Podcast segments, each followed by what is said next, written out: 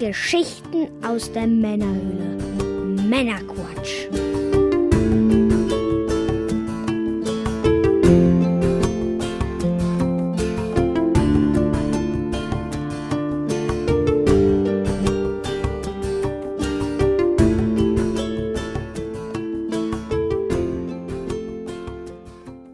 Willkommen zum Männerquatsch, Folge 38.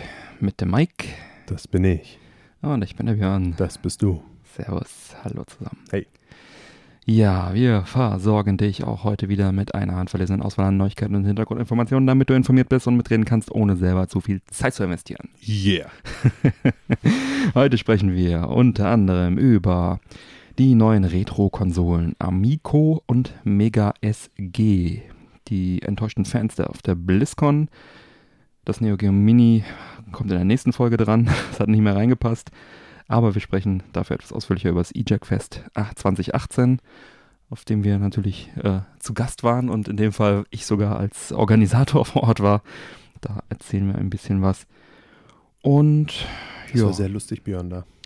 das freut mich. Hebt ja noch ein bisschen Pulver für das Besprechen auf nachher. Ja, und in der Postshow für unsere Unterstützer sprechen wir unter anderem über Red Dead Redemption 2, was ich angezockt habe, über meine Eindrücke und über ein paar weitere Themen. Ja, was gibt's Neues? Wir sind auf Spotify. Einige Hörer hatten es sich gewünscht, jetzt ist es soweit. Uhu. Kriegen wir da eigentlich einen Spotify-Account? Nee, gar nichts kriegen wir da. Das ist, ähm, das ist, wir dürfen uns glücklich schätzen, dass wir dort jetzt gelistet sind.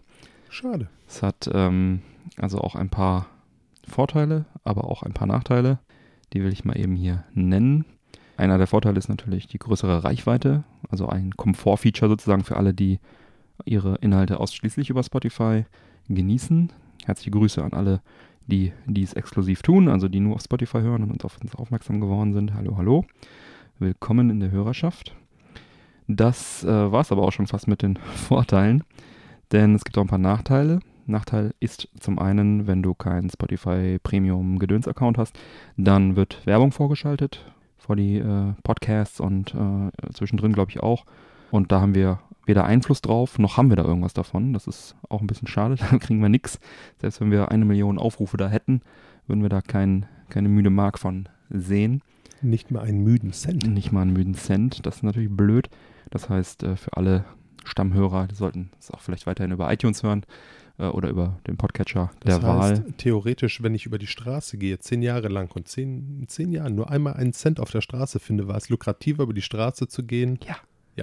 Aber vielleicht, äh, bekomm, vielleicht kommen ja ein paar Spotify-Hörer, ein paar Neuhörer, die wir über Spotify haben, auf die, auf die Idee, uns zu unterstützen und äh, finden Gefallen am Podcast. Dann ist schon wieder alles gut. Außerdem hatten sich einige Hörer auch gewünscht, äh, dass sie lieber auf Spotify das hören möchten und Und für euch tun wir doch alles. da bewegen wir, so, was wir können. Audio-Files. Audio Von Plattform zu Plattform. Genau.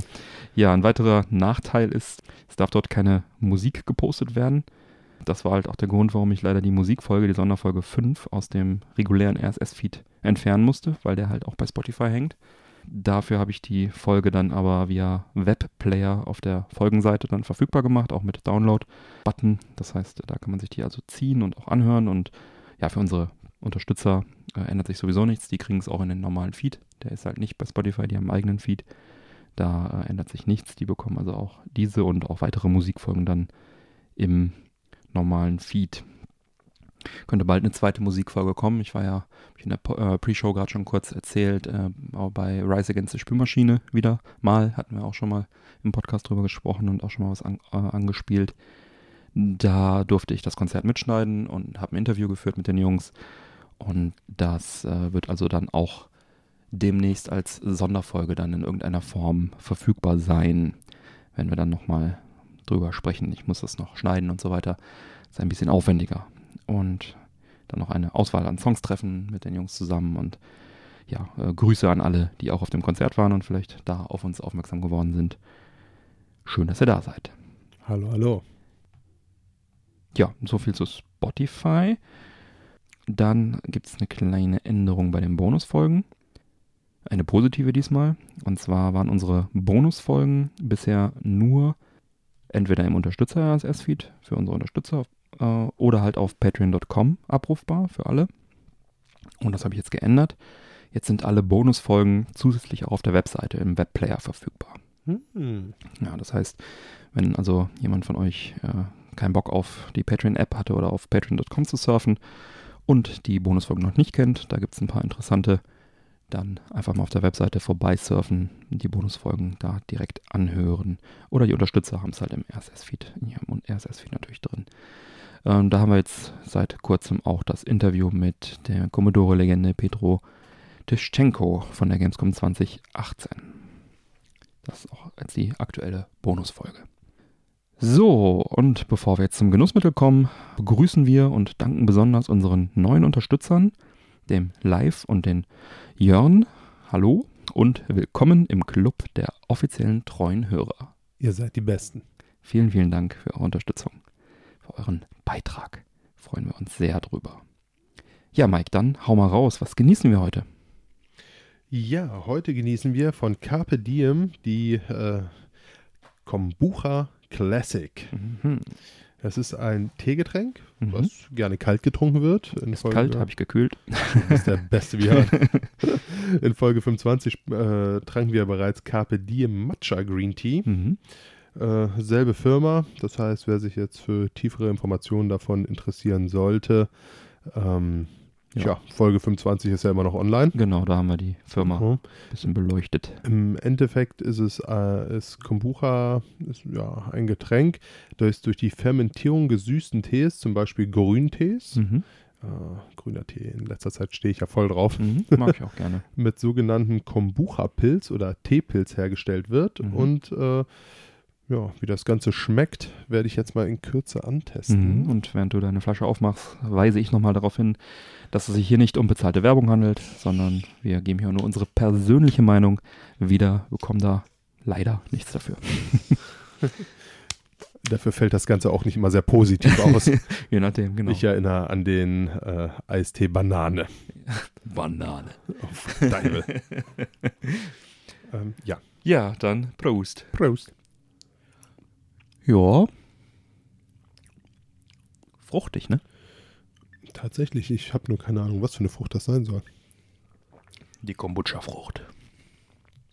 Aber verhältnismäßig erfrischend. Mhm. Schön. Hat auch so ein bisschen leicht Kohlensäure, ist das drin, oder? Einen leicht säuerlichen Abgang. Ja, ist das Kohlensäure oder bilde ich mir das ein? Nö, ein bisschen ist drin, glaube ich. Mhm. Ja. Da ist ein Ninja mit einem Bogen auf dem Cover drauf. Ja. Läuft. Ja. Auf jeden Fall nicht verkehrt.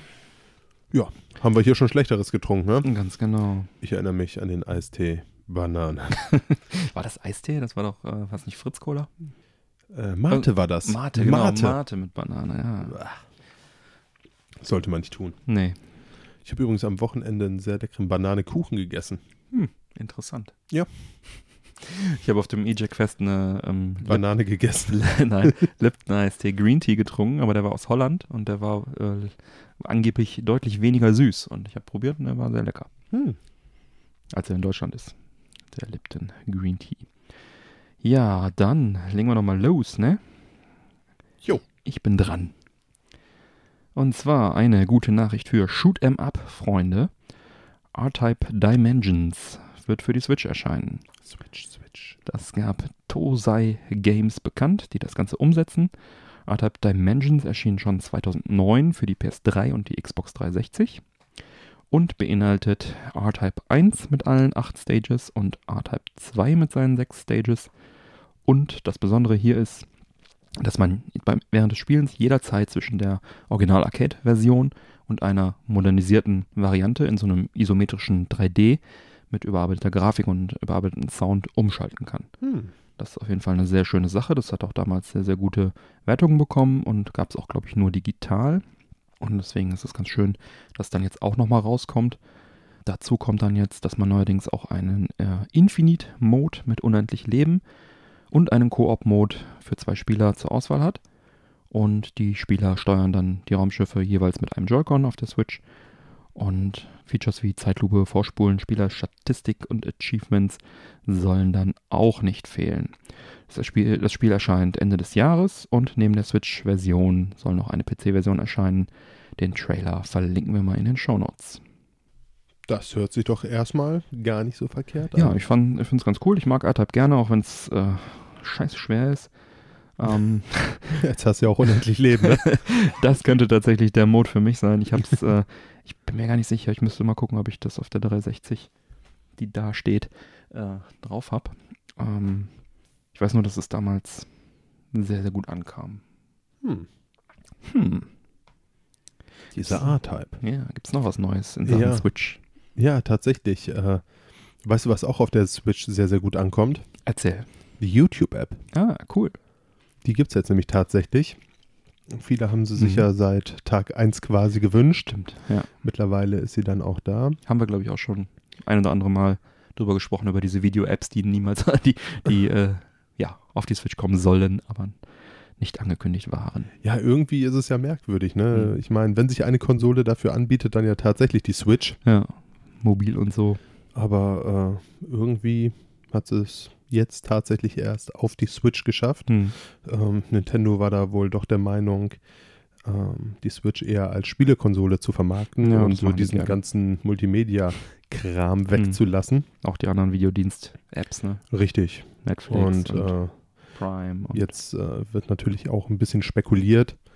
Kommen Netflix und Prime auch noch auf die Switch? Mhm. Auch das würde ja im Endeffekt Sinn machen. Auf jeden Fall. Ich habe gehört, dass ähm, auf der Wii jetzt zum Jahreswechsel Netflix abgeschaltet wird.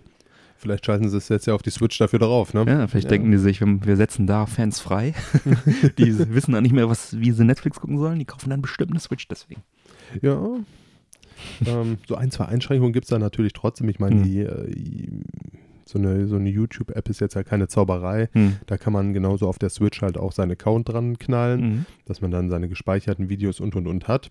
Ähm, was man auf jeden Fall allerdings braucht, ist WLAN. Das Mhm. heißt, äh, sich Offline-Videos runterzuladen, das ist in dem Fall einfach nicht drin. Mhm. Ja. Ja, aber man kann ja mit dem Handy ein WLAN aufmachen. Zum Beispiel unterwegs. Also Ja. würde ich jetzt auch nicht irgendwie die ähm, PS Vita hatte doch damals so einen SIM-Card-Slot. Ich habe auch das Modell mit dem SIM-Card-Dings und hatte da mal so eine Prepaid D2-Karte irgendwie drin, weil die konnte halt auch unterwegs dann halt Mhm. WLAN darüber machen. Aber was habe ich eigentlich effektiv immer gemacht? WLAN mit dem Handy aufgemacht, wenn ich unterwegs war und dann gezockt.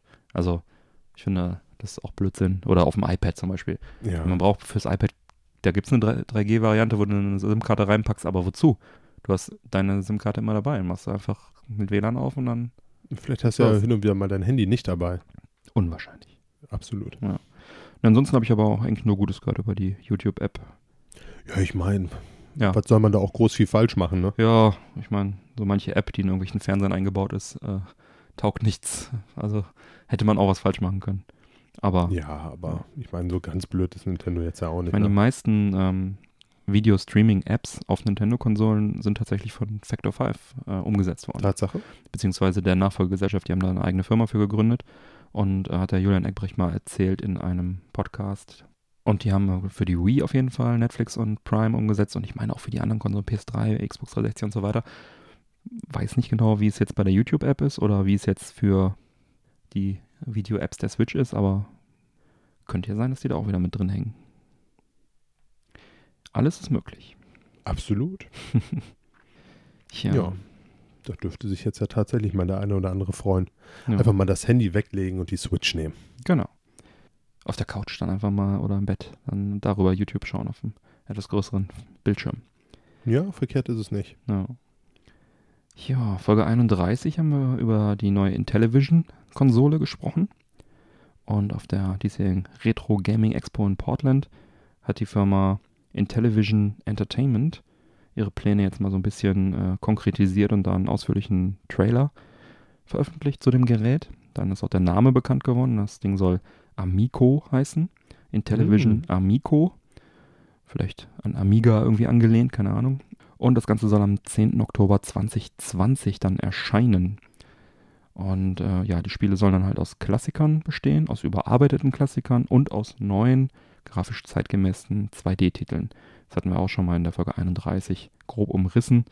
Da hat man dann auch schon gesagt, dass die Spiele zwischen 3 und 8 Dollar kosten sollen. Und was jetzt neu sozusagen noch ähm, verlautbart wurde, ist, dass alle Spiele, die für das Gerät erscheinen, also das Rating E for Everyone oder E plus 10 haben sollen. Bei uns entspreche das also ab sechs Jahren. Zehn Jahre gibt es ja hier kein Rating. Also alles, keine, keine 18er Titel, sondern alles so familienfreundliches Zeugs soll das dann sein. Langweilig. wobei Retro-Titel ja meistens dann auch in diese Kerbe fallen, dass sie eher so ab 12 geratet sind, auch wenn die vielleicht dann irgendwie Gewalt darstellen. Ja, die Gewalt, die da dargestellt wird, sind halt irgendwelche Pixel, die durch die Gegend fliegen. Ganz Ne? genau. Also dicke Pixel, nicht die schönen. ja. Ähm, ja, die Spiele, die dafür kommen sollen, sollen, Wobei es auch viele Leute gibt, die auf dicke Pixel stehen. die gibt's immer, Mike. ähm, was äh, auch noch äh, eine Besonderheit ist, alle Spielversionen für die Konsole sollen exklusiv sein. Das ist also auch so formuliert, Spielversionen, Game Versions. Ähm, damit wollen sie sich wahrscheinlich ein Hintertürchen aufmachen, dass wenn sie irgendwie einen Titel portieren, dass sie ein neues, ein neues Level machen oder ein neues Intro und dann ist es die Ein Game-Version. Hintertürchen aufmachen. Ah, Mike. du bist noch in der Pre-Show, was?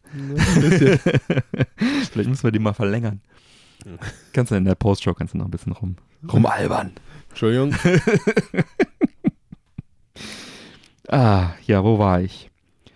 Genau, online soll das Ding auch sein. Online-Multiplayer-Features soll es geben, Online-Leaderboards, aber kein DLC. Das haben sie ausdrücklich geschrieben. Ja, dann einige Intellivision-Klassiker sollen vorinstalliert sein auf der Konsole und der Preis ähm, soll zwischen 150 und 180 Dollar liegen. Letztes Mal hatten sie, glaube ich, auch sowas gesagt. Unter 200 Dollar hatten sie, glaube ich, beim letzten Mal gesagt. Jetzt haben sie es nochmal ein bisschen konkretisiert. Trotzdem ganz stolzer Preis, ne? Ja, für eine neue Konsole mit zeitgemäßer 2D-Grafik. HDMI soll dran sein. An den Geräten selber ist auch ein farbiges LED, dass du da also auch so ein bisschen Farbfeedback bekommst oder zumindest die Farbe auswählen kannst. Was das genau für eine, für eine Funktion hat, weiß ich nicht. Die Controller selber sollen kabellos sein, auch mit. Akku und haben außen eine LED drin und einen Bewegungssensor und Touchscreen und sollen ähm, erweitert werden können, dass also bis zu acht Spieler an einer Konsole spielen können. Und wenn man keinen Controller hat, dann kann man also auch ein Mobiltelefon nehmen als Controller, was ja auch nicht verkehrt ist, weil sowas hat eigentlich jeder. Absolut. Ne? Dann ja, hat man mal schnell einfach ein paar mehr Controller zur Hand. Merkt ihr diesen Spruch? Habt ihr keine Handys? genau. Ich werde später darauf zurückkommen. Sehr gut. Ja, und dann haben sie auch noch das Design der Konsole gezeigt, in Bild und Ton sozusagen. Und ja, das finde ich ein bisschen gewöhnungsbedürftig. Mich hat das mehr an so ein Zahnarztutensil erinnert als eine Konsole. Ähm, Vielleicht bin ich da auch vorbelastet, weil der Jaguar wurde ja später in so eine Zahn-Dentalkamera umgebaut. Aber so in die Richtung ging das auch. Also so, so ein komisches, ähm, ja, so, ein- so ein heller Beige-Ton und dieses Logo selber in so einem hellen Blau. Ich glaube, man sagt Cyan zu der Farbe. Hm. Und ähm, ja, schaut euch das selber mal an, was ihr davon haltet. Das Design hat mich jetzt nicht überzeugt, aber gut, das ist, äh, ist ja nicht alles. Warten wir erstmal ab, ist ja noch ein bisschen Zeit. 2020 soll es ja dann soweit sein. Das Trailer-Video und eine Liste aller bereits angekündigten Spiele verlinken wir in den Shownotes. Und ich bin gespannt auf dein Feedback, lieber Hörer, wie du das findest. Das würde mich mal interessieren.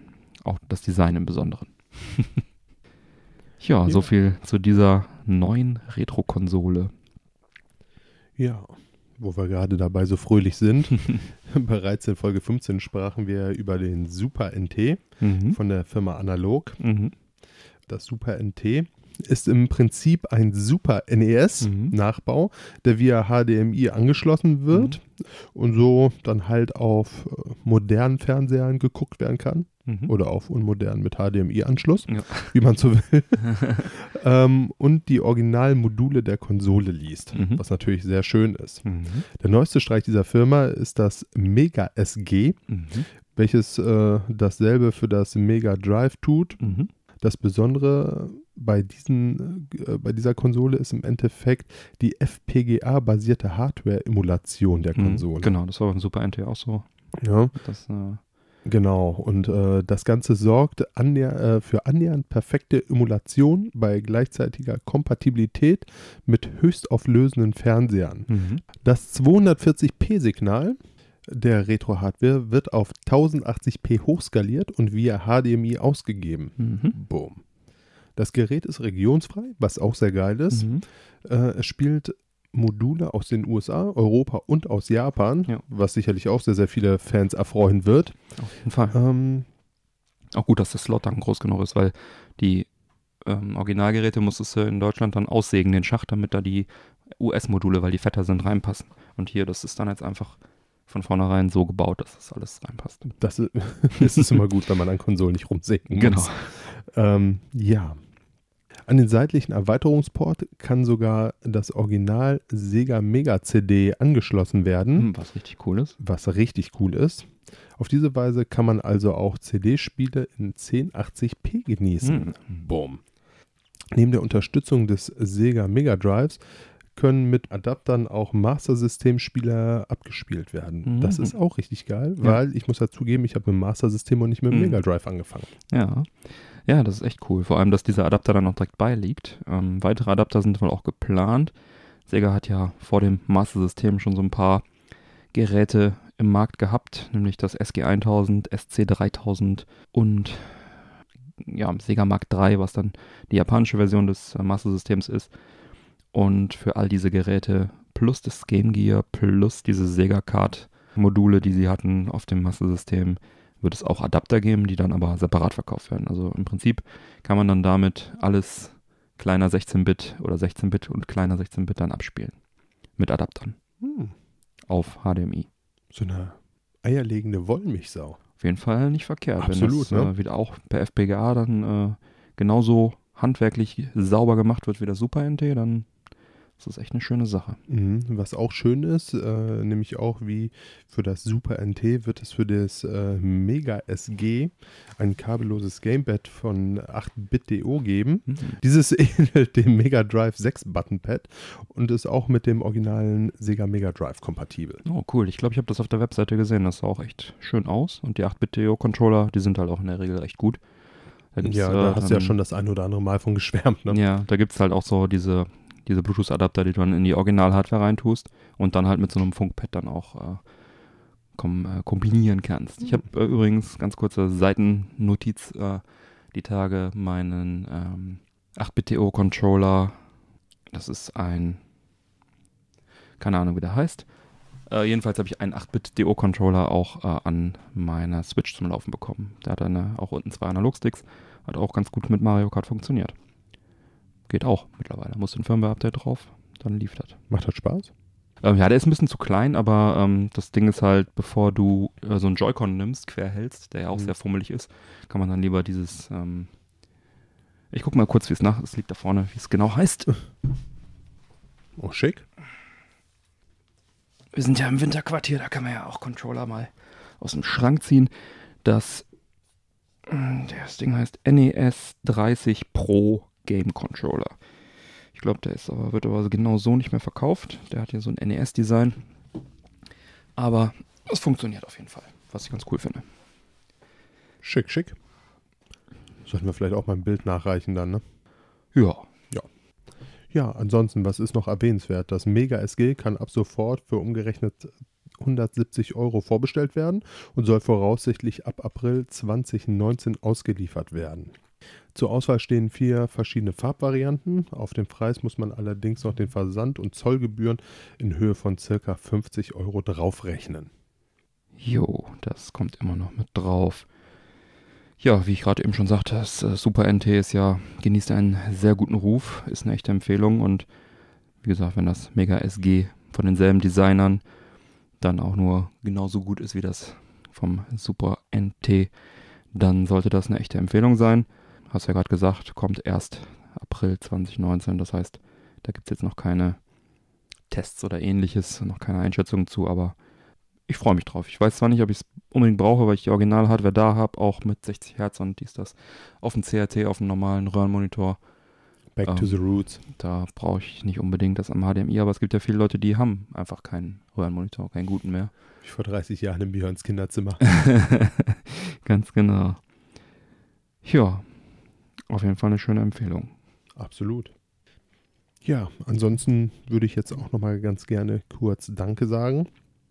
Und zwar ein herzliches Dank an alle unsere Unterstützer, denn Unterstützung ist für uns sehr, sehr wichtig, um äh, vielleicht irgendwann mal auf lange Sicht die Kosten denken zu können. Sollte dir unser Podcast gefallen, hast du natürlich die Möglichkeit, uns mit einem monatlichen Beitrag von ca. 2 Euro zu unterstützen. Damit giltst du als offizieller treuer Hörer, erhältst zeitexklusive Sonderfolgen sowie zusätzliche als Sonder- und Bonusfolgen direkt auf dein Handy in deinem persönlichen Unterstützer RSS-Feed. Oh ja, den hast du dann. Mhm. Außerdem bekommst du jede neue Folge und mit Pre- und Post-Show. Mhm. Ja, das ist der Blödsinn, den wir kurz vor und nach der Sendung noch von uns geben. Und weitere Themen. Und weitere Themen. Stimmt, ein bisschen was Sinnvolles ist ja auch dazwischen. ja. Ja. Tja, vielen Dank für Stelle. deine Unterstützung und freuen uns auf jeden weiteren Unterstützer. Ja, dann kommen wir schon zu den Games with Gold im November 2018. Uiuiui. Und zwar für die Xbox One, The Star Battlefield One. Hm, der Name passt ja. Erstmal brutal gut. ja, First-Person-Shooter, Erster Weltkrieg mit Schwerpunkt auf Multiplayer. Da habe ich ja damals die Demo angezockt, auf ja. der Playsee allerdings. Hat mir auch sehr gut gefallen. Stimmt, haben wir auch schon im Podcast drüber gesprochen. Hatten wir ja auch auf der Gamescom angespielt und du hast es dann auch nochmal nachträglich angespielt. Nee, wie war das nochmal? Wir hatten den Code bekommen, weil wir keinen Termin hatten, glaube ich.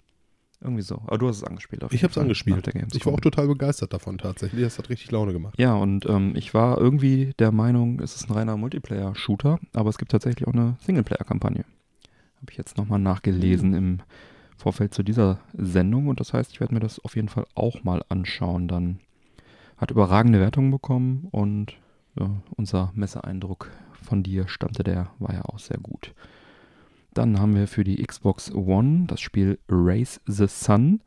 Ist so ein spaßiger Arcade-Racer, der halt hauptsächlich auf Reaktionsvermögen setzt und auch so ein bisschen, sag mal, rudimentäre Grafik hat mit so Blöcken und man steuert da so einen rochenförmigen Gleiter und versucht dann halt diesen Hindernissen irgendwie auszuweichen. Äh, ist so, ja, sieht so ein bisschen so äh, Low Poly, Low Textures, äh, Shaded Polygons. Ist so ein bisschen äh, artmäßig. Äh, ja, also sieht unspektakulär aus, soll Spaß machen. Ja, dann haben wir für die Xbox 360 Assassin's Creed und zwar der erste Teil der Assassin's Creed-Reihe damals auch schon gut bewertet worden. Aus heutiger Sicht vielleicht ein bisschen angestaubt. Hat sich ja weiterentwickelt, die Serie. Absolut, ja. ja. Aber für alle, die den Erstling noch nachholen wollen, sind dann quasi damit ganz gut bedient. Und damit gibt es fast alle älteren Assassin's Creed-Teile bei Games with Gold. Ich glaube, bis hoch zu, ich weiß gar nicht, Black Flag. Auf jeden Fall so die ersten fünf oder so. Und die ganzen zweieinhalb D-Teile sind ja alle die mittlerweile halt schon brutal groß, ne? Sind mittlerweile alle schon, stimmt, äh, bei, bei Games of Gold dabei gewesen. Die meisten. Ja, und dann haben wir noch für die Xbox 360 Dantes Inferno. Das habe ich damals tatsächlich auf der 360 gespielt. Ich habe es auch äh, gekauft, aber nicht sehr lange gespielt leider. Hatte aber nicht den Grund, dass es nicht gut war. Denn ähm, wer eine Alternative zu God of War gesucht hat oder heute sucht, der wird hier fündig. Ähm, ist halt ein Action-Titel, ne, Third Person. Und äh, ist allerdings nichts für zarte Gemüter. Es, äh, man muss gut Blut vertragen können. Äh, es ist recht äh, blutig, brutal. Ja, es ist halt auf der Saga, ne? Dante steigt Dante, in die Hölle genau. herab, um seine Frau zu retten. Genau. Und ja. Reißt da irgendein Gegner die Wirbelsäule raus und baut sich da draußen eine Axt, genau. um damit Gegner zu verprügeln. Ein tolles Spiel. Ja, ist dementsprechend auch ab 18. Spielerisch, wie gesagt, sehr gut. Nichts für zart beseitete. Aber das heißt ja Jetzt wollte ich gerade sagen, das heißt ja, ich kann meine alte Version auf der One spielen, jetzt weil die auch abwärtskompatibel ist, aber ich kann ja auch nochmal runterladen, weil ich habe ja Games with Gold. Ohne Disk. Ja, das. Ich hätte auch tatsächlich nochmal Bock drauf. Jetzt natürlich nur die große Frage, weißt du, ob die Safe Games davon noch drauf sind? Hm, stimmt, das könnte über die Cloud kommen. Hm, theoretisch ja, aber praktisch glaube ich nein. Man könnte es äh, mal ausprobieren. Man könnte auf der 360 mal ein Safe-Game machen und dann in die Cloud synken und dann gucken, ob es auf der One auftaucht. Hm, interessante Frage. Vielleicht weiß es ja einer unserer Hörer. Kann er uns das gerne mal schreiben. Das sind dann auch schon alle Games with Gold im November. Ganz kurz zusammenfassend ist einfach Battlefield One ist, glaube ich, sehr gut, ob man jetzt ähm, Single oder Multiplayer Das ist der spielen absolute will. Kracher, dass sie das dazu gepackt haben. Genau. Und die anderen beiden sind halt okay und Dante ist dann entsprechend auch spielerisch sehr gut. Bin ich auch ein totaler Fan von. Vielleicht ist das auch einfach, ich äh, müsste es jetzt tatsächlich nochmal wieder anzocken, um zu sagen, wie gut es jetzt gealtert ist. Damals Hm. hat es mir unheimlich viel Spaß gemacht. Ja. Ja. Ist so ein bisschen der 18er Monat, ne? Battlefield ist, glaube ich, auch ab 18, wenn ich mich nicht irre. Ja. Und Dante und gut, Assassin's Creed ist jetzt, glaube ich, ein 16er, ist aber auch nichts, auch, muss auch Menschen töten. Äh, keine Kinderspiele, keine Puzzlespiele. Nee, absolut. Ein guter nicht. Monat. Äh, ja. Hab dann noch ein paar abwärtskompatible Spiele, die jetzt neu abwärtskompatibel sind, also 360-Spiele, die auf der Xbox One jetzt spielbar sind. Das ist einmal die Crisis-Trilogie, also Crisis 1 bis 3. Das sind die First-Person-Shooter von Crytek. Technisch damals sehr beeindruckend gewesen und auch spielerisch, glaube ich, recht gut. Dann Portal Still Alive. Ja, Portal muss man, glaube ich, nicht erklären. Das ist so der Urvater der Puzzle-Shooter. Dann Left 4 Dead und Left 4 Dead 2 Horror-Koop-Shooter mit ausgeprägten Multiplayer. Dann Castlevania Lords of Shadow, Castlevania Lords of, äh, Lords of Shadow Mirror of Fate HD und, und Lords of Shadow 2 sind drei Action-Adventure. Zwei davon sind in 3D. Eins davon ist so ein 2,5D-Teil. Das ist, glaube ich, der Teil, der auch auf dem 3DS dann rauskam und dann nochmal für die Xbox dann äh, in HD remastert wurde. Und ja, ist Castlevania at its best. Äh, echte Bereicherung für die abwärtskompatiblen Titel. Castlevania ist echt eine gute Serie und diese Teile sind auch alle sehr gut. Und dann noch Just Cause, ist so ein Third-Person Open-World-Action-Spiel. Habe ich noch nicht gespielt. Hast du das mal gespielt? Das Dreier, das gab es Ah, ja ja. im Plus dazu. Macht Laune. Okay. Ich denke, das Einser wird da auch entsprechend ähnlich gut sein. Hat auf jeden Fall gute Wertungen bekommen. Genau, das sind also die Xbox-Sachen. Wie sieht's denn bei der Playsee aus? Bin ich erstmal jetzt nicht unbegeistert von, muss ich Ein paar zugeben. gute Sachen dabei, ja. Die Playsee hat es sich aber, glaube ich, auch sehr von der Xbox abgeguckt oder Okay. umgekehrt. Mhm. ja. Äh, da haben wir einmal Bulletstorm, oh ja. ein Ego-Shooter, welcher in Deutschland ja so ein, also zum einen sehr geschnitten war Mhm. und zum anderen auch äh, recht stark in die Kritik gekommen ist, weil man hier halt auch für besonders ausgefallene Kills äh, Mhm. besonders viele Punkte bekommen hat. genau mein Humor. ähm, Hatte ich auch damals für die Xbox. äh, hat auch soweit eine ganz gute Wertung bekommen. Mhm. Äh, dann gibt es noch Yakuza Kiwami. Mhm. Ähm, ja, ist ein Action-Adventure, welches äh, 2016 remastered wurde und der erste Teil der Yakuza-Reihe ist. Sicherlich. Ja, Yakuza äh, kennt man, haben wir auch schon drüber gesprochen. Richtig, ja, die erfreut sich ja in, auch jetzt mittlerweile in Europa, wohl Mhm. bemerkt, hoher Beliebtheit. In Japan ja sowieso. Riesige Reihe. Mhm. Ne? Wer da jetzt den Einstieg wagen möchte, Ja. ist da mit dem Spiel sicherlich sehr gut bedient. Etliche Spin-offs gibt es Mhm. davon, äh, auch sehr gut bewertet. Also Mhm. Ja. sollte man auf jeden Fall mal den Download-Button drücken, meiner Denke Meinung ja. nach. So wie ich. ja, mach das. Ja, zugeben muss ich hier äh, bei der PS3 Jackbox Party Pack 2. Mhm. Das ist eine Sammlung von lustigen Core-Partyspielen, Minispielen, unter anderem das bekannte Trivia-Fragenspiel You Don't Know Jack. Mhm. Lokal mit bis zu acht Spielern spielbar. Mhm. You Don't Know Jack ist äh, sicherlich eines der Highlights, der Rest ist eher mittelmäßig. Mhm. Äh, ja, die Fragen sind leider auch alle auf Englisch. Bei You Don't Know Jack entsprechend dann Trivia vielleicht Also- dann nicht ganz so zugänglich, ne? Aber Ja, trotzdem, äh, muss You man Don't wissen. Know Jack war immer ein cooles Spiel auf der Playsee. Ja, Eins. absolut. Ja. Aber ja, so riesig vom Hocker reißen tut es mich ehrlich Ja, gesagt für aktuell Umme. nicht mehr. Ja, selbst dafür nicht mehr. Reinspielen. Mhm. Dann haben wir noch Aki die Akido Series. Mhm. Äh, ja, ist ein Dreierpack kleiner Indie-Games, nämlich einmal Jump, dann Swap und zu guter Letzt noch Pixel. Mhm. So kleine Games sind das. ja, ganz gut. Auf ne? Handygame-Niveau so ein bisschen. Kann man mögen. Pixel muss ist man ganz nicht. gut, das hatte ich mal auf dem Handy. okay. Und äh, dann haben wir noch für die Vita bzw. PS4 Burly Man at Sea. Mhm. Ist äh, auf jeden Fall eine abgefahrene Nummer. Das ist äh, eine minimalistische 2D-Adventure, äh, recht künstlerisch angehaucht, nach einer alten, nach einem alten Volksmärchen, in dem sich drei Fischer aufmachen, Abenteuer zu erleben. Mhm. Ähm, ja, sah soweit ganz cool aus. Muss man halt mögen, diese Art von Spielen. Mhm. Ähm, und dann haben wir noch äh, für die Vita das Roundabout. Äh, ist ein Indie-Titel aus 2014. Hier muss man mit einer Limousine durch eine Open World fahren. Hat ganz gute Wertungen bekommen. Hm, Meins ist es ehrlich gesagt jetzt nicht Hm. so. Ja, Ja, Gut. jeder so wie er mag. Ne? Ja. Das heißt, das konzentriert sich hier so ein bisschen auf Yakuza und Bulletstorm. Absolut. Beides sicherlich sehr gute Titel. Rest ist sicherlich, äh, ähm, man nehme es mir nicht böse, etwas zu vernachlässigen bei der Konkurrenz. Ja, und wer liegt jetzt vorne? Yakuza und Bulletstorm gegen Battlefield und Dante? Boah, Ich würde sagen, das ist echt fast, äh, Fast gleich, ne? ja. Also äh, mit Battlefield hat man natürlich den äh, aktuelleren Titel, aber ich würde fast sagen, das ist eine reine Geschmackssache. Ja. Ja, dann geben wir doch mal dieses, diesen Monat einen Unentschieden raus. Im sehr positiven Sinne. So dürft ihr Ja. euch weiter prügeln, Sony und Microsoft. Ja, alles richtig gemacht. Sehr gut. Absolut. War das nicht auch so, dass irgendwie die ähm, PS Plus-Titel so halb geleakt waren und dann hat sich bestimmt äh, Microsoft kurz mal auf die Hinterbeine gestellt und noch irgendwas Wir organisiert? müssen noch irgendwas Wir tun. brauchen mehr als nur irgendwie Puzzlespiele.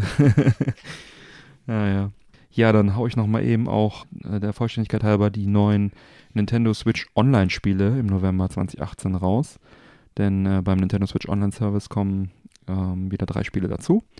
Damit haben dann Abonnenten die Auswahl zwischen insgesamt 26 Spielen. Das ist ja nicht so, dass die immer nur wie bei Microsoft und äh, Sony für den Monat verfügbar sind, sondern die, sind, die bleiben dauerhaft verfügbar, was ich persönlich sehr gut finde. Und da kommt jetzt dazu Metroid, und zwar der Klassiker, das, Das erste. Metroid-Spiel. Muss man, glaube ich, nicht besonders viel mehr zu sagen. Nein. Ist, äh, hat das Metroidvania-Genre mitgegründet. 2D-Action-Spiel. Ja, Metroid kennt man. So, Mighty Bomb Jack ist das nächste. Das ist ein Action-Plattform-Game. Ist ein, basiert auf einem Arcade-Automaten. Und ja, man sammelt halt Bomben ein, besiegt Feinde. Ist äh, auf jeden Fall ein sehr gutes Spiel, aber auch sehr schwer. Ich hatte das auf dem C64 damals gespielt und auf dem Amiga, glaube ich, auch. Und die NES-Version ist auf jeden Fall äh, sehr gut, aber wie gesagt auch sehr schwer. Sollte man auf jeden Fall mal reinspielen. Und dann noch Twin B, das ist ein Konami Shoot'em Up im Comic-Stil. Auch basiert auch auf dem Arcade-Automaten und ein bisschen angestaubt, aber nach wie vor spaßig. Ja, also drei gute Spiele kommen da jetzt einfach mal dazu. Ja, Ja, kommen wir mal zu einem etwas äh, umstrittenen Thema. Mhm. Es hätte alles so schön sein können auf der BlizzCon 2018, über die wir ja auch das ein oder andere Mal im Vorfeld schon spekuliert haben. Und äh, wahrscheinlich du hauptsächlich. wahrscheinlich ich hauptsächlich. Ich habe mich da auch sehr drauf gefreut. Mhm. Und äh, ja, ein Highlight gibt es tatsächlich zu vermerken. Mhm. Ähm, also für mich zumindest. Mhm. Und zwar ähm, Overwatch. Da wurde bekannt gegeben, dass jetzt an dem Spiel erstmal nicht mehr so viel gemacht wird. Es kommt noch ein neuer Held dazu, Ash. Mhm. Ähm, Ash ist so, ja, ich möchte mal behaupten, eine alte Feindin von McCree, dem Revolverhelden, äh, der sich ja auch in dem Spiel hoher Beliebtheit äh, erfreut. Ash selbst hat ein Gewehr, mit dem sie sowohl im Nah- als auch im Fernkampf ordentlich Kette geben kann. Mhm. Und als Ulti hat sie einen Kampfroboter, den sie rufen kann und der dann an ihrer Seite kämpft. Ähm, ich habe mir jetzt im Vorfeld so ein paar Videos angeguckt. Also zum einen gibt es ein sehr schönes Cinematic-Video, was so ein bisschen die äh, Mhm. Geschichte zwischen McCree und Ash erzählt. Das verlinken wir einfach mal. Zum anderen habe ich mir da so ein paar Pro-Videos angeguckt und ich muss sagen, die sieht schon sehr overpowered aus. ne? Also da ist die Frage, was da jetzt noch nachgepatcht wird. Mhm. Also das war, was sie mit der angestellt haben, schon sehr wuchtig. Okay, ist das was Gutes? Ich glaube ja nicht, oder? Das kommt so ein bisschen drauf an. Wenn du eine Ash an deiner Seite hast, die spielen kann, ist es was Tolles. Wenn du eine Ash gegen dich stehen hast, die spielen kann, eher nicht so. Okay. Ähm, kann natürlich auch sein, dass ich mich jetzt so ein bisschen vertue und man tatsächlich sehr, sehr skillig sein Mhm. muss, um damit wirklich richtig wütenden Schaden anzurichten. Okay. Ja, wird sich zeigen. Mhm. Leider konnte ich sie noch nicht anspielen. Aktuell, äh, vielleicht kann man sie schon spielen, wenn ihr das hört. Wir zeichnen ja immer so ein, zwei Tage Mhm. vorauf und aktuell ist es halt einfach noch nicht Ja. möglich. Okay. Ja, dann kam das, worauf alle im Endeffekt gewartet haben. Mhm. Diablo. Mhm. Kommt ein neues Diablo, wird es angekündigt. Die Fans saßen gespannt im Raum. Und ja, es kommt ein neues Diablo. Mhm. Es wurde fröhlich verkundet und äh, es heißt Diablo Immortal. Ausschließlich für Mobile. Yay. Ähm, ja, der Applaus hielt sich auch in den Räumen zurück. oder ist äh, vielmehr unter den Buhrufen untergegangen, möchte ich mal behaupten. Mhm. Ja, der geneigte Diablo-Spieler ist schlicht und ergreifend einfach ein PC-Spieler. Ja. Es gibt Diablo zwar auch hier für die Xbox, für die PlayZ, für die Switch mittlerweile. Ist ja auch kein Ersatz. Ähm, hat auch- ist kein Ersatz. Hat für- auch alles seine Berechtigung, aber der geneigte Diablo-Spieler Mhm. sitzt am PC und freut sich. ne? Und äh, ja, diese News wurde von Wei Cheng mitgeteilt. Mhm. Ja, es ist äh, einer der Entwickler. Ich muss dazu sagen, das Video sah jetzt gar nicht so schlecht aus. Ne, dieses Diablo-Video. Aber es ist halt einfach ein Mobile-Game. Also ich, alle haben so darauf gewartet, dass sie sagen, es kommt ein Diablo 2 Remastered oder es Ja. kommt was ganz Neues, ein Diablo 4. Mhm. Und was kommt? Diablo Immortal. Es soll zwischen Teil 2 und 3 quasi angesiedelt sein, Mhm. von der Story her. Aber das hat die Leute nicht vom Hocker gerissen. Nee, Ne? Also es kamen die ersten Buhrufe und dann kam die äh, Frage- und Antwortstunde mit äh, Wei Cheng, der einem richtig leid getan hat. Also wenn man sich die Videos anguckt, der arme Kerl, der sah aus, als würde er sich gleich in die Hose machen und das vielleicht auch nicht ganz so unrecht. Ja, hätte man auch Ähm, mit rechnen können, ne? Ja, also nach den ersten Buhrufen kam dann, ich habe es ja eben kurz eingeworfen, dann so die Frage von Wyatt, sag mal, habt ihr keine Handys? das hat die Stimmung nicht gehoben in dem. Saal. Und äh, ja, die erste Frage, die dann gestellt wurde, war, ob das äh, so eine Art verspäteter April-Scherz von Blizzard sei. Ja, das war die erste Frage. Die zweite Frage war dann, ob man irgendwann damit rechnen könnte, dass dieses Spiel vielleicht mal auf dem PC umgesetzt wird. Das wurde verneint. Ja. Nein, das ist ein reines Mobile-Spiel. Ne? Also Blizzard äh, hat da wohl sehr, sehr großes Interesse daran, einfach den mobilen Markt zu Mhm. erobern. Ist ja auch ein sehr lukratives Geschäft. Hm. Für die Spieler sicherlich jetzt nicht so sexy, weil es sich immer so ein bisschen nach Pay-to-Win anfühlt. Ne? Schmeißt Geld rein. Das wurde ja auch im Vorfeld so ein bisschen erzählt, äh, wie toll Blizzard jetzt mittlerweile Erfahrungen Mhm. mit Auktionshäusern hat. Ne? Das schreit ja im Endeffekt Mhm. danach, schmeißt Coins rein, damit Mhm. du dir irgendwelche Schwerter holst. Gut, im asiatischen Markt äh, mag das auch eine tolle Sache sein. Ja. Auf der BlizzCon ist es nicht zu sonderlich viel Nächstenliebe, auf sonderlich viel Nächstenliebe gestoßen Hm. und äh, im Internet auch nicht. Also bei den gesamten Videos äh, kam ein Shitstorm, dass sie die Videos erstmal wieder von YouTube Hm. runtergenommen haben. Dann haben sie sie neu hochgeladen, um Hm. das Ganze zu resetten. Das hat aber auch nicht viel geholfen, weil im Endeffekt die ganzen Leute, die erstmal wütend waren, dann so richtig angepisst waren und dann nochmal wieder was drunter gesetzt haben. Und es wurde halt immer, immer schlimmer. Es wurde quasi äh, mit dem Barbara Streisand-Effekt verglichen. Ich weiß nicht, kennst du den Barbara Streisand-Effekt? Erklär ihn mir. Äh, das war im Endeffekt, äh, Barbara Streisand hat damals geklagt, dass ihr Bild im Internet sei Ah, ja. und äh, dass das nicht sein dürfte.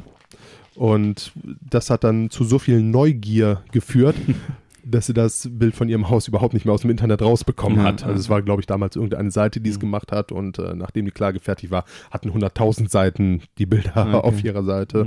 Ähm, war so ein bisschen ja, ein Eigentor.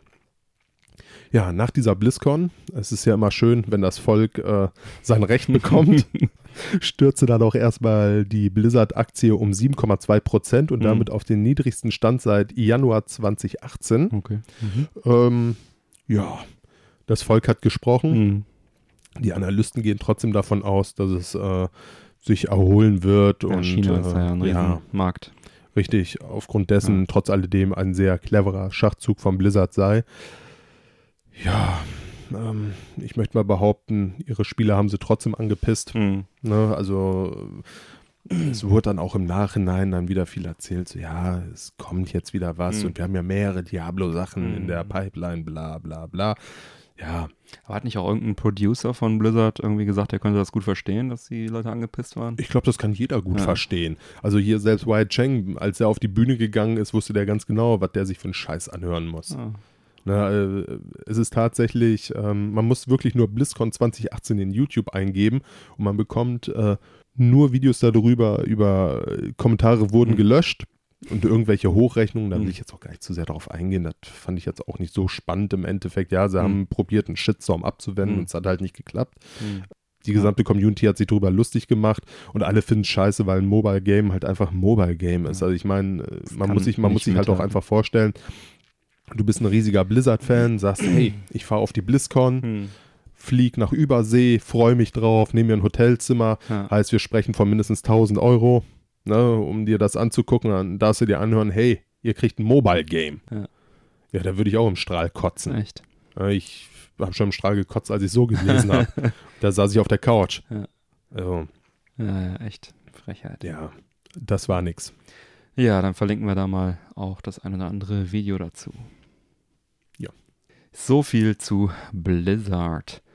Ja, Lernt daraus. lernt daraus. Kommen wir doch mal zu einem anderen Thema und zwar in unserer Sonderfolge Nummer 4, dem Retro-Rundgang auf der Gamescom 20. Lang, lang 18. ist es her.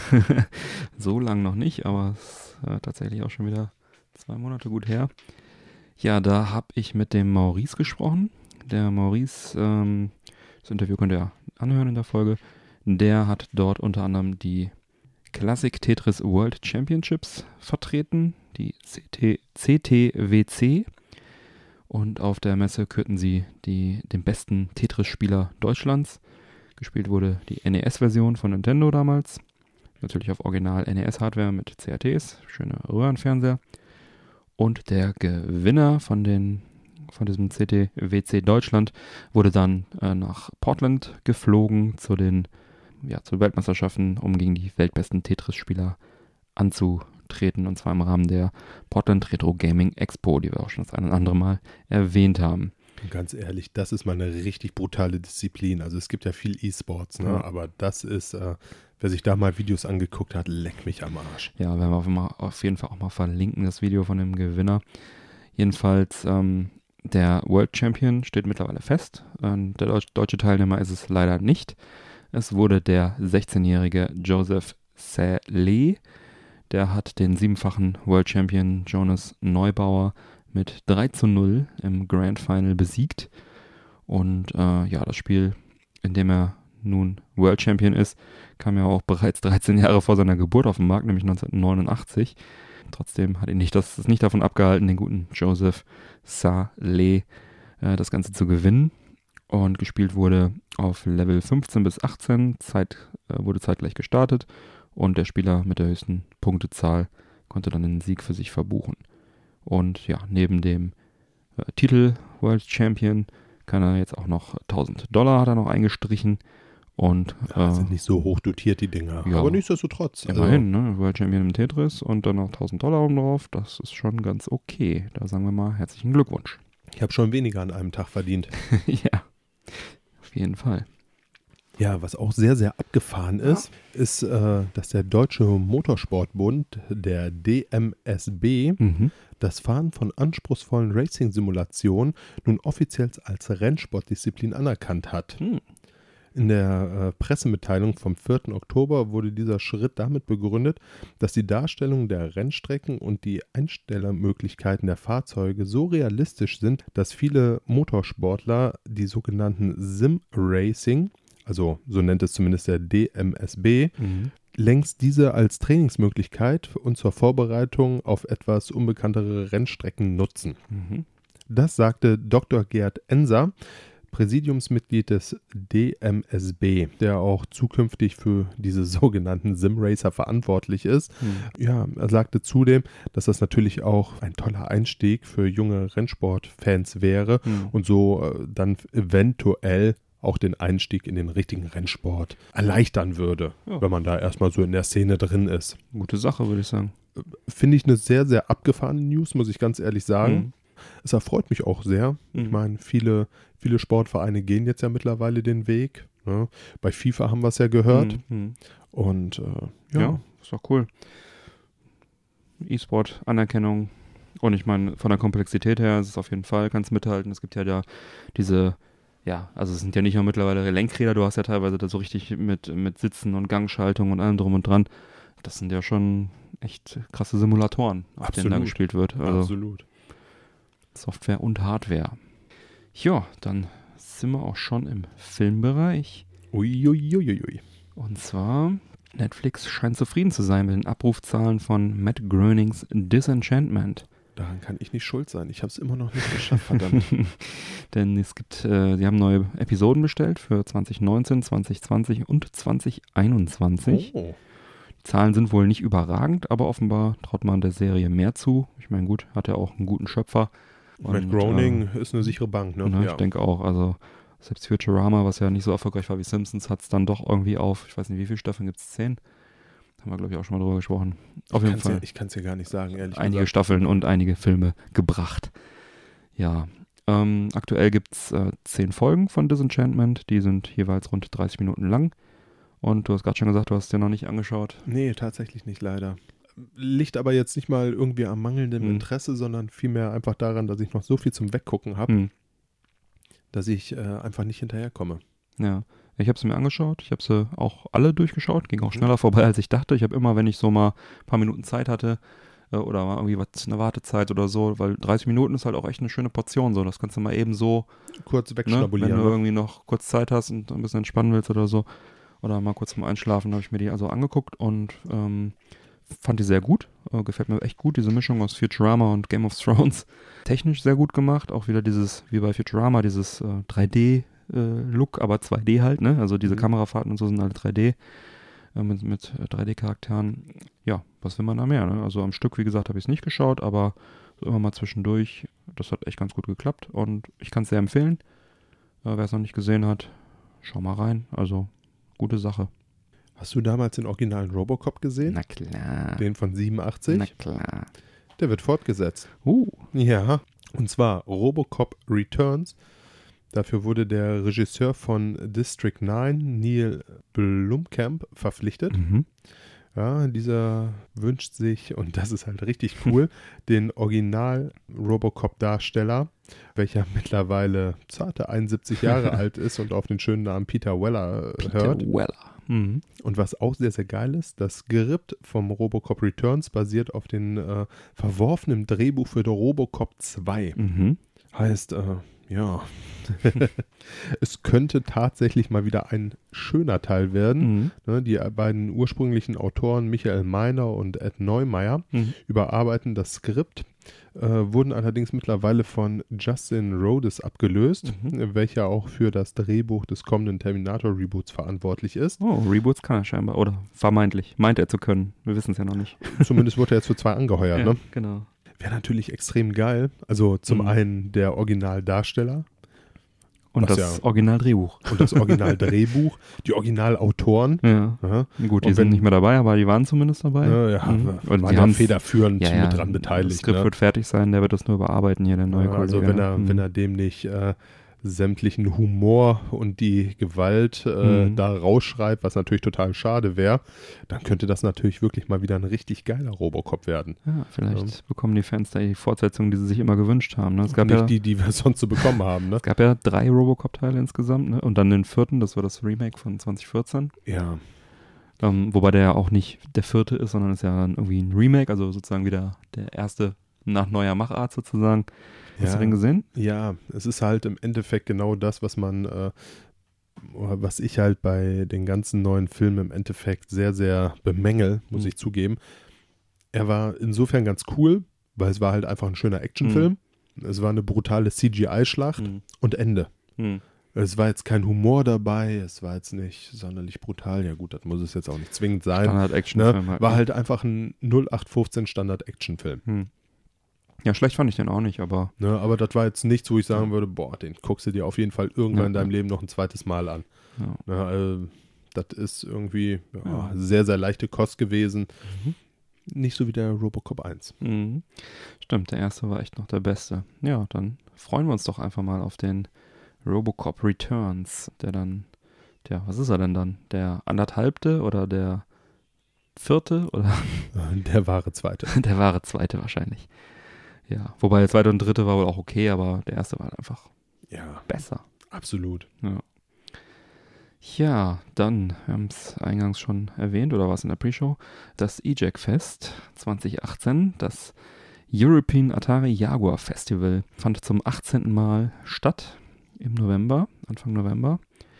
Und es war mal wieder richtig, richtig gut. Es macht einfach mega viel Spaß, die ganzen Leute aus der Community wieder zu treffen. Einmal im Jahr oder alle paar Jahre, je nachdem, wie oft sie kommen. Ja, viele davon trifft man halt auch nicht auf irgendwelchen anderen Veranstaltungen wie der Gamescom oder so. Ein paar schon, aber halt viele auch nicht. Ja, mega cool, hat echt Spaß gemacht. Äh, leider habe ich es wieder nicht geschafft, irgendwas aufzunehmen. Ich äh, nehme mir ja eigentlich immer vor, dann doch nochmal irgendwie, hatte ein Aufnahmegerät auch dabei, dann doch mal ein paar Interviews noch zu führen, aber ich war einfach zu sehr eingebunden. Ich meine, ich bin der Hauptorganisator, auch im Prinzip ist das auch fast eine One-Man-Show. Es gibt zwar Leute, die helfen, netterweise, vielen Dank dafür auch nochmal, aber dann äh, bin ich dann doch irgendwie der Ansprechpartner für alles und es, ich habe es leider nicht geschafft.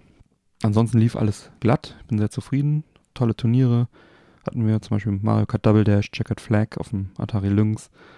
Ja, hat eine tolle Verlosung am Sonntag und jede Menge richtig gute Aussteller, die echt viele Sachen auch gezeigt haben. Eine komplette Liste davon gibt es auf ejackfest.de. Hm. Ähm, aber einige Highlights möchte ich dann doch hier nennen.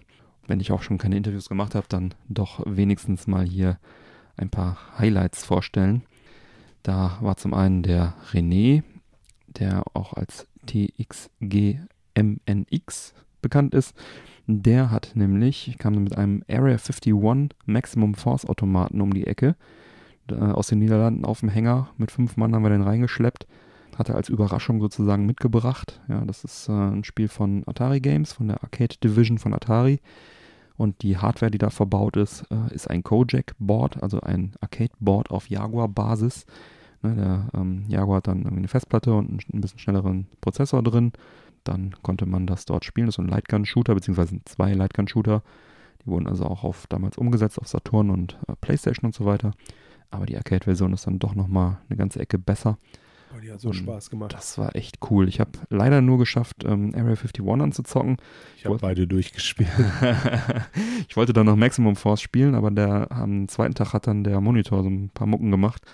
Und dann hat er den lieber geschont, bevor ihm das Ding noch um die Ohren fliegt. Schade, schade. Und ich denke, so schnell wird er es auch nicht mehr mitbringen. Das war dann doch eine etwas äh, größere Aktion. Äh, weiter hatte er dann auch wieder den Jaguar Kiosk dabei. Das ist äh, also so ein, so ein, Aufsteller, der in den Kaufhäusern in den USA damals stand, wo dann der Jaguar auch drin war, äh, mit so einem kleinen Fernseher.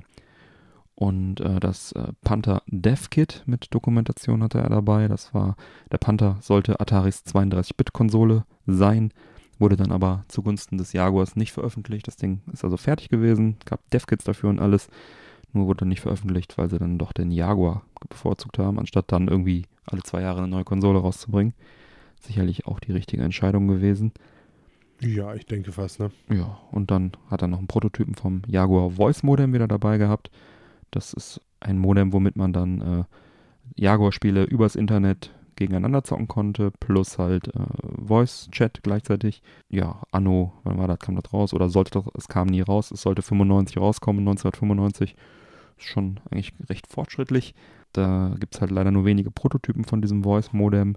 Ein Spiel, das Spiel Ultra Vortex, das äh, unterstützt das sogar. Äh, man müsste jetzt nur jemanden zweiten finden, der auch so ein Voice-Modem hat, um das mal auszuprobieren. Das könnte ein bisschen schwieriger werden.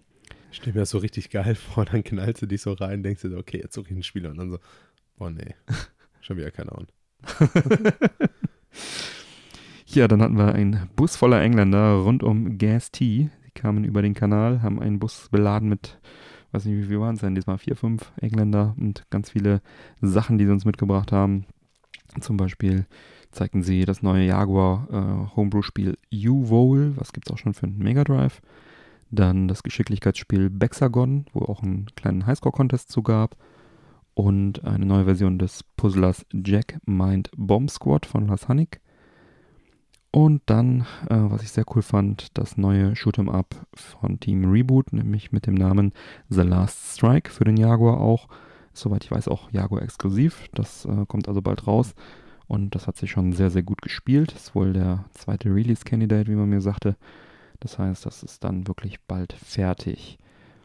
Und dann haben sie auch noch einen Prototypen vom 7800er äh, Expansion Modul XM gezeigt.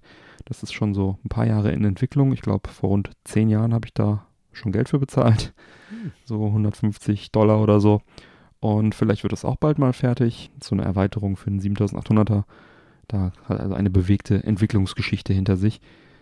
Ja, dann hat mich besonders gefreut, dass zwei bekannte Lynx-Entwickler auf dem EJAC Fest zu Gast waren. Einmal der Jasper von Turnhout aus den Niederlanden und Kari Karkasen aus Finnland.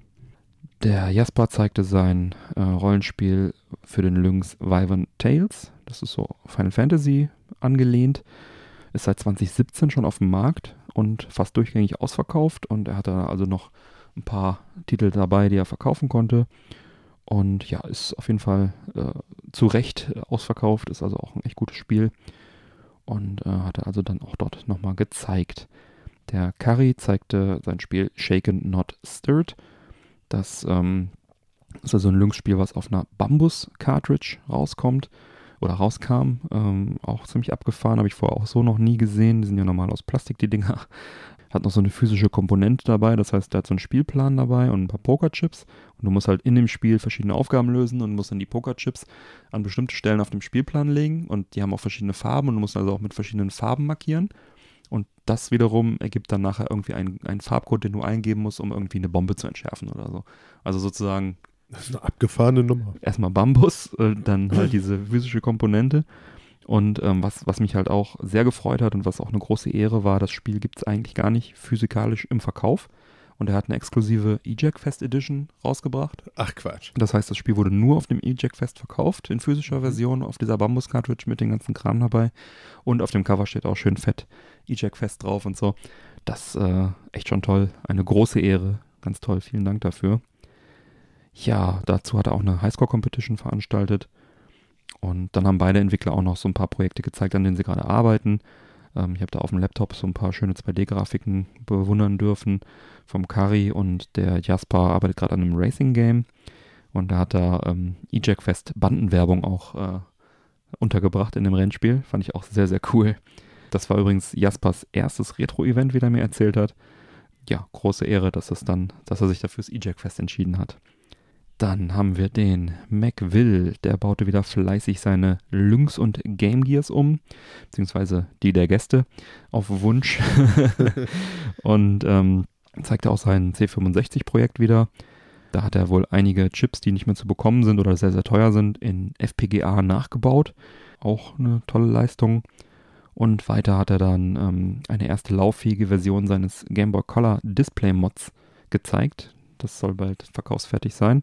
Da baut er halt dann entsprechend einen hochauflösenden Farbscreen in den Game Boy Color ein. So ähnlich wie er das auch für den Lynx und den Game Gear schon macht.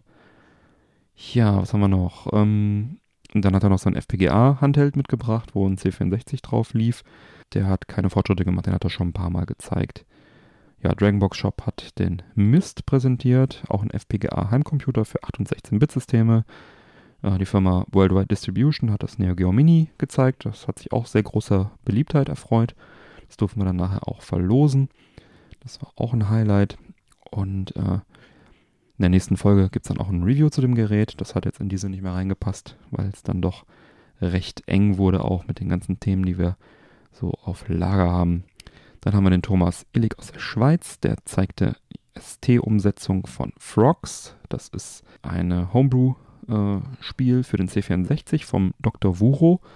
Da, mit dem habe ich ja auf der Gamescom auch gesprochen, Sonderfolge 4 an dieser Stelle, wenn er nochmal nachhören möchte. Und der Thomas Illig hat halt die ST-Umsetzung gemacht und da konnte man an zwei STs zu viert über den, die MIDI-Schnittstelle dann auch zocken. Hat auch sehr viel Spaß gemacht. Dann waren die Jungs vom YouTube-Kanal Orbit dort. Schöne Grüße an dieser Stelle. Sie hatten einen Interton dabei und da gab es ein Duell zwischen Mr. Interton und Mr. Atari am Interton. Wer hat da eigentlich gewonnen? Das äh, würde mich mal interessieren, das habe ich gar nicht mitbekommen. Ja, ähm, die Jungs haben auf jeden Fall auf ihrem Kanal auch noch ein Video in petto zum E-Jack Fest. Ich bin mal gespannt, wie das dann wird. Dann hatten wir die Jungs vom Next Game Forum da. Die haben wieder ihren X68000 mitgebracht mit vielen neuen Homebrew-Spielen. Das ist eine tolle und seltene 2D-Maschine. Die äh, Homebrew-Spiele kann man zwar auch als ROM irgendwie auf Platte ziehen, aber die kommen auf 5, 5 ein Viertel äh, Zoll Floppy-Disketten. Auch eine schöne Sache, dass da noch was Neues gibt. Und dann hatten wir den Donny von Console Variations da. Der brachte seinen sehr seltenen Virtual Boy Kiosk, also die Version von diesem Kiosk ist sehr selten, die er mitgebracht hat, mit, mit einigen seltenen Spielen, konnte man dann also auch anspielen. Und mit Donny habe ich auch in Sonderfolge 4 auf der Gamescom gesprochen. Der war ja mein Nachbar auf der Gamescom als Aussteller. Und der besitzt also eine sehr beeindruckende Hardware-Sammlung mit Fokus auf Nintendo. Mich auch sehr gefreut, dass er auf dem E-Jack-Fest war. Hat er angekündigt auf der Gamescom und er hat sich dran gehalten. Das freut mich. Und äh, war zum ersten Mal auf dem E-Jack Fest hat sich auch direkt ein Jaguar CD-Laufwerk gekauft, was auch sehr selten ist. Ja, Dass es jemand kauft oder die CD-Laufwerke? die überhaupt zu bekommen sind sehr, sehr selten mittlerweile. Ja. Und der hat sich sehr gefreut, ist ein Hardware-Sammler, da war, war, da war es an der richtigen Stelle. Er hat auch noch ein Vier-Spieler-Setup, N64, ähm, Smash Bros. wurde da gezockt, hat er auch noch mitgebracht. Und dann am gleichen Wochenende wie das E-Jack Fest fand auch die Silly Venture statt. Das ist eine Atari-Party in Polen. Die hatten also auch da regen Zulauf. Das sind schon ein paar Kilometer bis dahin. Das ist so ganz am Ende von Polen. Aber die Jungs haben uns eine schöne Demo für den Jaguar geschickt, die also Mhm. auf dem Jaguar auch lief, mit 2D-Grafiken und so weiter, wie so eine Demo halt ist. Und da haben sie eine Grußbotschaft auch drin verpackt gehabt. Da haben wir uns sehr gefreut. Das haben wir uns angeschaut. Und dann habe ich mich auch sehr gefreut, dass der John Linneman von Digital Foundry Retro wieder da war. Ähm, der macht ja ganz tolle Videos, hat wohl auch noch was für ein Jaguar in petto demnächst und vielleicht das E-Jack Fest auch. Da freuen wir uns auf das Video. Und ich habe mich sehr gefreut, dass er wieder da war. Das ist ein Amerikaner, der in Deutschland lebt und aber auch ein paar Kilometer auf sich genommen hat. Ja, also auf dem E-Jack Fest haben wir ja zwar deutlich weniger Fläche zum Beispiel als auf der Gamescom im Retro-Stand, aber mit rund 30 Ausstellern aus ganz Europa, die meistens eben nicht auf der Gamescom zu finden sind, müssen wir uns vor den 50 Ausstellern der Gamescom schon fast nicht verstecken. Ich meine, der Besucheranstrom ist natürlich auch deutlich geringer, aber wir haben halt auch eine ganz schöne Atmosphäre da, ein bisschen ruhiger und familiärer, nicht so überlaufen wie auf der Gamescom. Ist auf jeden Fall, denke ich, für jeden was dabei. Es gibt sehr viel zu entdecken, viele interessante Spiele und viele interessante neue Homebrew-Sachen. Jetzt habe ich viel geredet, Mike. Du warst auch da am Samstag. Wie fandest du es denn?